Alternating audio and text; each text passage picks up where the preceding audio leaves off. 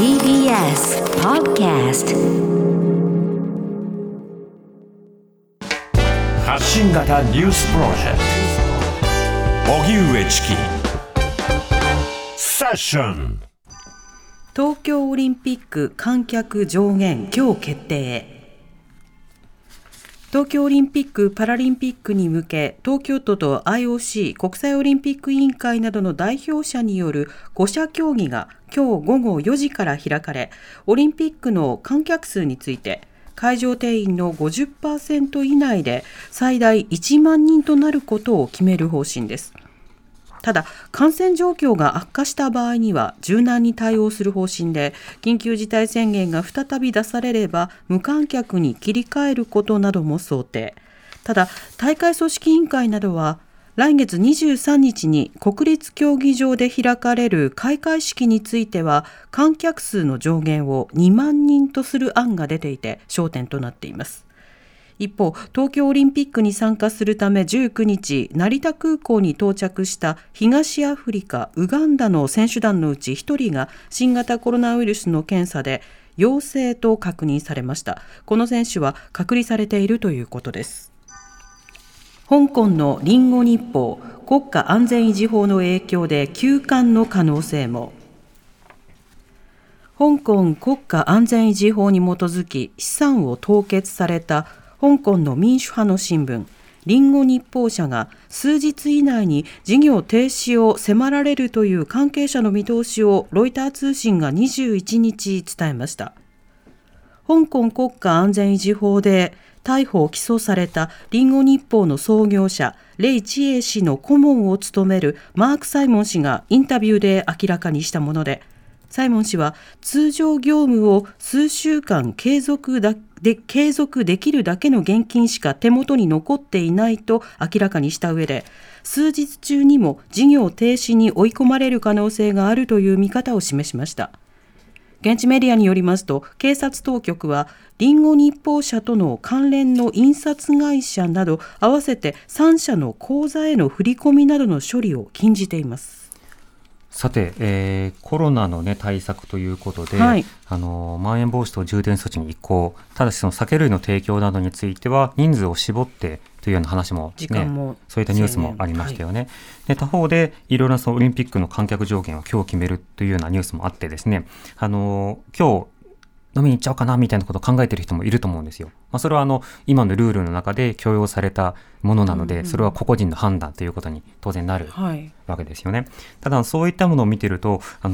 何重かのそのゴーサインみたいなものが今同時に出されていることにもなるわけですよね、うんうん、オリンピックやります、お客さん入れるかもしれませんっていうメッセージと、それからお酒こういったような条件だと飲んでもいいですよっていう条件と、そして緊急事態宣言ではなくてまん延防止等重点措置に移行します、だから緊急事態宣言が解除されますよというメッセージがいろいろとこう重なるタイミングでもあります、はい、またワクチン接種というものが進むということはとても重要なことなんですけれども、一方でワクチン接種のその初期の段階ですと、むしろそれによって人が移動することが重ねられてしまうなどの悪い条件が重なれば感染が再拡大するということは当然起こり得ることなわけですよね、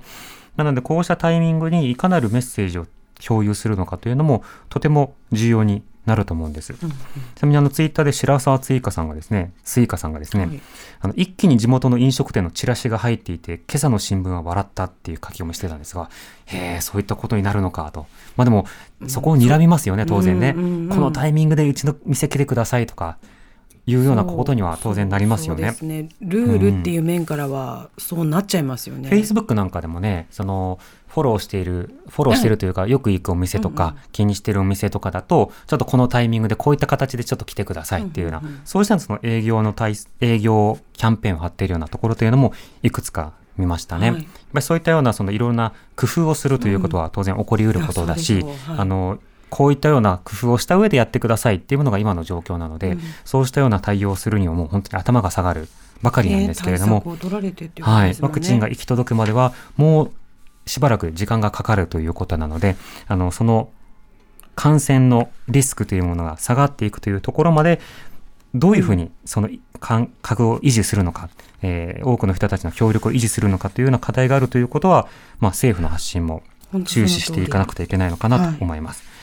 で別のニュースなんですけれども、香港のリンゴ日報、数日以内にもしかしたら休暇になるかもしれないという話ですね。でもその資産凍結であるとか取引停止などによって、例えば印刷会社とか関連会社などとその振り込み処理などができなくなる。そうなってくると当然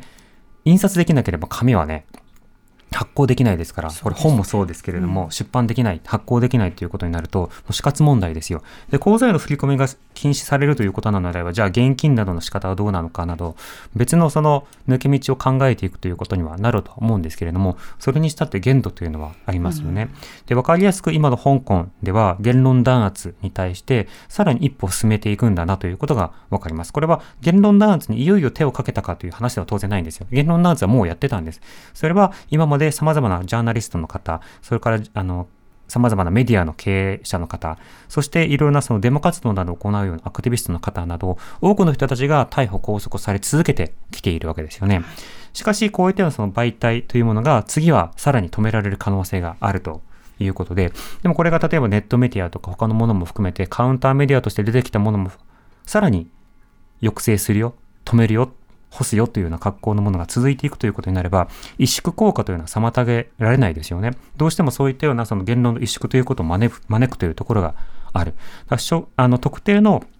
企業などに対するこうした攻撃というものが報じられるだけで萎縮というのは進むことになるわけなんです。そうなりますね。だから今のその香港の中でこうした表現、民主的な秩序というものに逆行するような方向に今向かっているということになる。そして香港の中では様々な抗議活動も今しにくくなっているという状況があるわけですよね。だからこそ今他の様々な国で香港のことを報じるようなメディアというものが香港国外で作られていくとか、あるいは香港国外でいろいろなデモ、抗議活動、そうしたものが行われていくということが立て続けに起きているわけです。で、他の国がそうしたような人権弾圧というものに対しておかしい、これは問題なんだというような、そうしたような感覚を共有するかしないかによって、その国の政府がノーというか、それとも感化するのか、大きく対応も変わってくることにはなるわけですよね。ただでさえ中国、世界的に大きな経済大国になっているし、また国連でも非常に大きな発言力を持っているし、また様々なその市場の力を通じて発言の影響力というものを拡大しているような状況がある。だからこそ表立って中国の言うことに対するノーというものは外交的にも経済的にもしがたいというところが出てきているわけですよね。それでもなお守らなくてはいけない一線があるということを各国政府に伝えていくということでは、日本国内でも香港の方々がデモをするということは、これはむしろ賛同すべきことであるし、そうしたものに